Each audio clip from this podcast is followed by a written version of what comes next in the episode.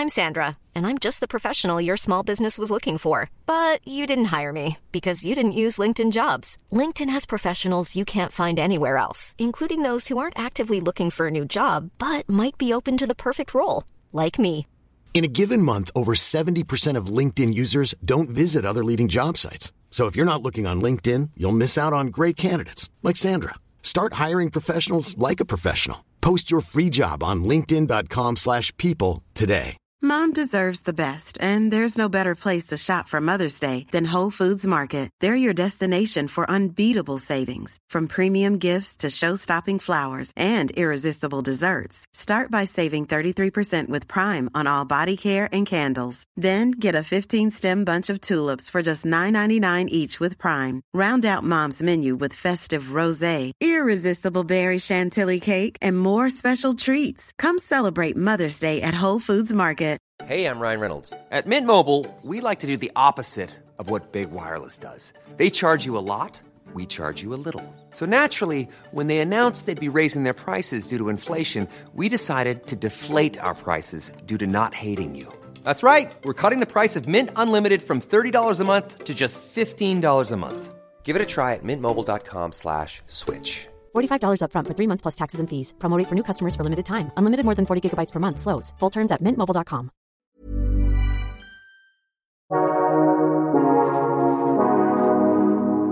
Hey everyone, it's Jake and Damian here with another delve into the world of high performance. And today we're going to look closely at a question that I think we've probably asked. Is it every single guest that's joined us on high performance, do you think? Easily over 90%, Jake. Okay, so how many episodes have we done today? Uh, 185. Ooh, okay, so close to 200 episodes of high performance. And almost every time we've asked this question to the people who've joined us. And, you know, let's remember these are leaders, these are entrepreneurs, these are investors, these are artists, these are people who've pushed themselves to the absolute limit. So we think that their take on this question is fascinating. And the question is What advice would you give to your younger self? so, why is this an important question? I mean, why did we ask it to the very first guest on the podcast and we still ask it today? Well, one of our favourite quotes is from um, a Danish philosopher called Soren Kierkegaard that famously once said that life has to be lived forwards, but only makes sense looking back. So, for so many of our guests, the idea of getting them to retrospectively view their life, the journey that they've been on, and the lessons and the advice they give to equip themselves for that journey is really interesting. It's a really useful coaching technique as well, Jake, that sometimes the idea of we tend to speak to our younger selves with care and compassion and we tend to be patient with our younger self. So it brings out a very coaching style of response that uh, that is really useful and interesting to listen to. I also like it because I think the answer isn't actually an answer from their younger self. It can't be. It's an answer from the person in front of us today. So if we, you know, if we went back to the 12-year-old guest and said, "What advice do you think is going to be something that you look back on when you're older?" They wouldn't be able to give us the answer because you can only answer this question based on all the incredible things and sometimes the hard things that have, you've witnessed. And I think it's just a reminder that like life is a constant process of growth and learning and understanding and failing and trying a different route. And I think that's the really sort of important reminder for people is that if you're listening to this and you're thinking, what, you know, should I even listen to high performance? I'm not a high performer. I don't sort of deserve to live and think and operate in the way that these guests do. Well, our answer is you absolutely do deserve that. And, you know, we're all just doing our best. And high performance is only that it's doing your best, it's being happy, it's talking well to yourself, it's talking nicely of other people. I think that's quite an important thing to remember here. Yeah, I mean, there's a really interesting technique on this um, where it's been proven that if you talk to yourself like you're talking to you as a younger child, you tend to demonstrate more compassion, more empathy, more understanding, and it helps you almost get through tough moments as well. I remember that the research is out there, but it was Dr. Rangan Chatterjee shared it with us about when you go out for a run, for example, and the run might get hard and you get out of breath. That inner self talk of, of, of as if you're speaking to a toddler or a child is actually really helpful of getting through those tough moments until you can get your momentum back again. So there's lots of research on this of why asking this question and reflecting on the answer that you would give to that younger self is actually really valuable. Should we do it then? Should we listen to a few? Yeah, I, I mean, there's been some fascinating answers, haven't there? I mean, if we go back to the very first episode of this and the brilliant Rio Ferdinand when we went to meet him at his restaurant in Manchester, he's a guy that's lived an incredible life, but also a life of some real moments of struggle. You know, he spoke about losing his wife and his mum in that period just before we went to meet him. So the advice he offered us was uh, was invaluable.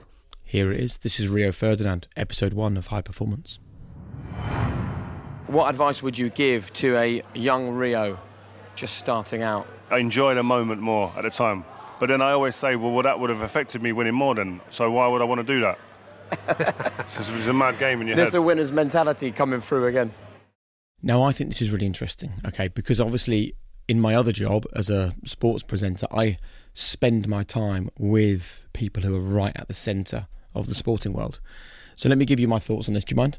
Go on. Okay, so we're recording this on a Friday. Yep. On Tuesday, I was at the Etihad, where Erling Haaland scored five goals in the Champions League. Yeah, yeah. And he came out and he joined us afterwards, and we were standing pitch side talking to him. And you know, you don't get along with these players in a moment like that. I think the we were told three minutes only, so it was four or five questions. But in that time, I got, I think, a real insight into the genius of that guy because he's loving it. He's totally relaxed. He finds it easy. You know, sometimes people like to make it sound and seem more complicated than Yeah, it yeah. is. So we said to him, like, how do you do this? And his answer was, well, it just sort of happens. I find myself in the right place and somehow the ball ends up in the back of the net because he's in flow. He's really, really, at the moment, in flow. Now, it may be very different if he goes 20 games without a goal Yep. because then he starts to try, then he starts to f- put effort into it. But at the moment, it's fluid, it's fluent, it's flow, it's easy, it's natural, it's instinctive, it's intuitive. And he had a smile on his face, and the next day he put up a picture on his social media of him lying in bed asleep with the match ball Right. from scoring the hat trick. So he is, I think, a rare exception to this rule that he's enjoying it. And I think very, very few people at the elite level do. And I think even like he's young and he's only really burst on the scene in the last two or three years, he's still in that place where he's really enjoying it. Sustaining that is a whole other challenge. And I think the time will come where it's not so easy. Now, the reason why I want to mention him and he's in a state of flow and is enjoying it is I think he is rare. I think most people have to fight and push and challenge themselves and really analyze their situation to get to the very top. And I think that finding time for enjoyment takes you away from that. So I think that 99% actually of sports people at the very top don't enjoy it, like Rio Ferdinand said, because I think you have a choice. You either can choose to be a high achieving person and really enjoy it, which takes you away from the thing you've been doing that got you to where you were.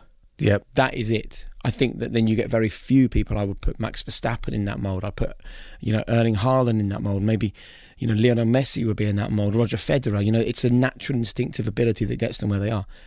Someone like Cristiano Ronaldo, he's not a flow footballer. He's a graft footballer. He's an effort footballer. He's had to force himself to be that good. Equally incredible, equally um, applaudable, maybe even more so. Yeah, yeah. But I think for most people, enjoyment and success are separate, which is a shame. And a lot of people won't want to hear that. But I do feel that having heard it many, many, many times, it's only at the end when they go, oh, wish I'd enjoyed it. But then I'm like, well, if you had enjoyed it, would you have still done what that. you did to get it, you know? Well, that's. A, I mean, you used an interesting phrase there, high achievement, and I think that leads us into a really interesting area of high achievement versus high performance. Yep. What would you see as the difference of that? I th- well, I think they're totally different. I think that society makes us think that high achievement is high performance because we're judged on certainly in this country and in the countries where this podcast is popular, we're judged on the metrics of a capitalist Western culture. So high performance is a nice car, a big promotion, kids privately educated, private health care, nice holidays in the Maldives or whatever.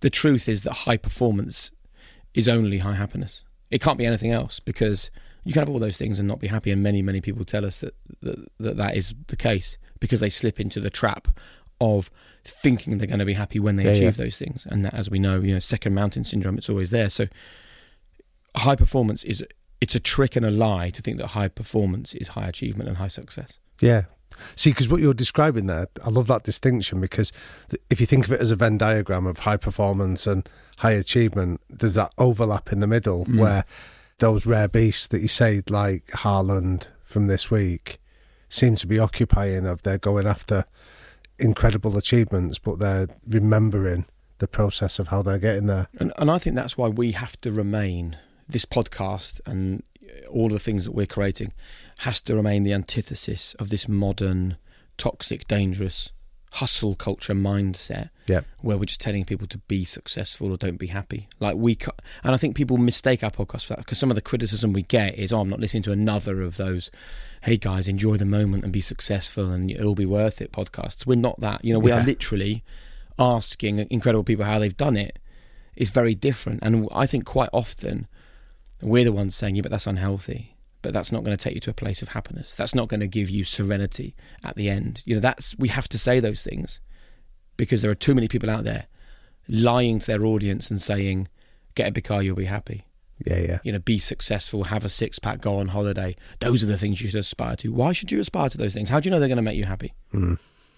Yeah, I think it's really powerful, and it's a good distinction. I spoke to an ultra marathon runner this week who said uh, he was apologetic. He said, "I don't listen to your podcast, and but I'm aware of it." And I said, "Okay, what?" And his reason was, he said, "When I'm running, he said, I don't need somebody telling me I need to strive for more, I need to get better." He said, "Because I'm already at that struggle point." And my point to him was, "Well."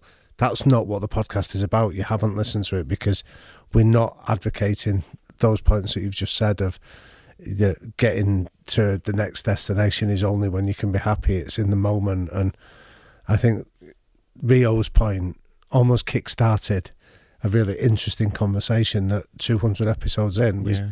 we're still trying to work it out. And that actually takes us nicely onto another clip I think we should listen to. So you're about to hear from Lucy Easthope, who is one of the global leaders in disaster recovery. So she's one of the first people on the ground when a big natural or man-made disaster happens. She shared with us some amazing lessons and learnings on the podcast, but this is what she said her advice would be to her younger self. What advice would you give to uh, young Lucy just starting out? learn to listen, learn to wait, learn to be asked. You know, 20 something Lucy was probably much more desperate to impart some of this, um, learning to wait. And exactly what we talked about, it won't always be easy to be you, but it'd be worth it.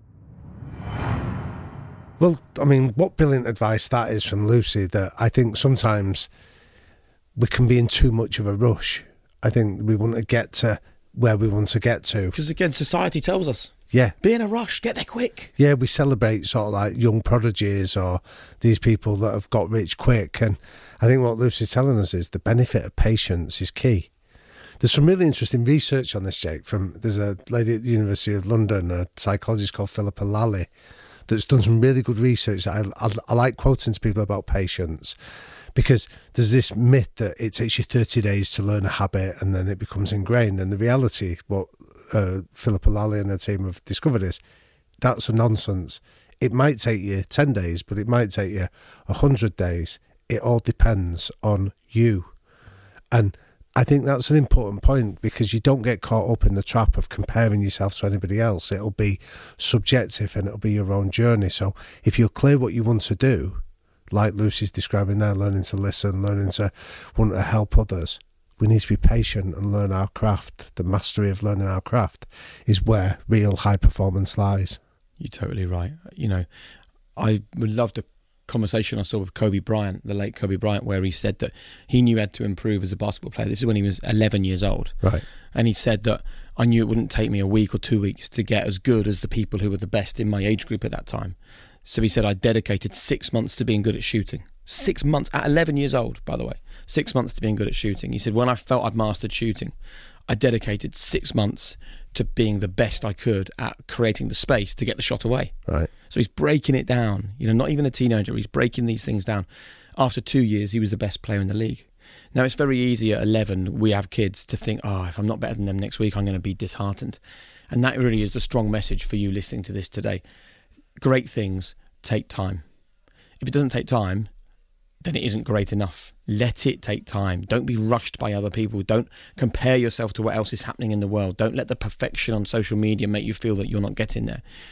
I love the phrase, you are exactly where you're meant to be. And the reason why I love it isn't because it's necessarily right, because people go, oh, yeah, but if I'm struggling at the moment, or life's crap, or I'm unemployed, or, you know, I can't make ends meet, what do you mean I'm, I'm exactly where I'm supposed to be? The reason why I love that quote is because you can't be anywhere else. Be where your feet are, Grace Beverley said to us. Yeah, like yeah. you can only be in that place. So don't worry about where you should be, where you could be, where other people are. Worry only about what you're doing. You don't even worry about where you're going. Like worry about what you're doing because what you're doing will determine all of those other things, where you're going, how long it takes to get there, when you get there. And you'll get there when your effort and your consistency and your desire allows you to. Yeah, it, it- it's interesting. I was reading a book this week uh, of, of, about the power of awe, like AWE, and one of the things that was in it was about control where your thoughts go. So there's some research from a guy, a psychologist called uh, Dr. Singer, who uh, spoke about how your brain goes in three directions. It can either go into the past and reflect on what's gone, or your brain can go into the future and work out where it needs to be, or it can be in the present. But what he was saying is, if you're going to allow the future thoughts to go, make it constructive and make it positive, so you know there's a sense of direction to it. But don't spend too long there, because you need to come back to where you where your feet are in the moment to make sure that they're aligned and they're pointing in the right direction. be where your feet are. Right, let's wrap this up by hearing from incredible podcaster uh, Steven Bartlett, who joined us on the High Performance Podcast. This is the advice he would give to his younger self. So, what advice would you give a teenage Steven just starting out? Uh, you were right uh, uh, when you thought that you could, regardless of grades and regardless of not having the silver spoon or anything. You were right in that. Yeah, and that that did that actually didn't matter. What mattered more wa- wasn't your material circumstances; it was the circumstances of your mind. And I think that's almost the perfect way to wrap this episode up because it's about the power of self belief. How many times have we said it? If you think you can, you might. If you Yep. think you can't, you definitely won't. Yeah, definitely. And Steven's a great example of it. I mean, his own podcast is phenomenal, and you know the work that he's doing is really groundbreaking. But that comes from his origins of having that sense of belief and that confidence of backing himself. I think we can all do with a bit more of that. Absolutely. Uh, thank you so much for listening, for sharing, to being part of the high performance journey. It's hugely appreciated. Remember, there's one way that you can help us grow this podcast, and that's by subscribing.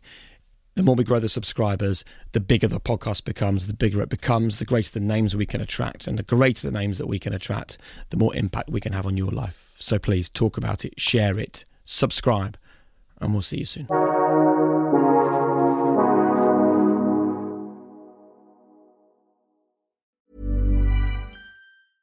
Small details are big surfaces. Tight corners are odd shapes. Flat, rounded, textured, or tall. Whatever your next project, there's a spray paint pattern that's just right. Because Rust new Custom Spray 5 in 1 gives you control with five different spray patterns. So you can tackle nooks, crannies, edges, and curves without worrying about drips, runs, uneven coverage, or anything else. Custom Spray 5 in 1. Only from Rust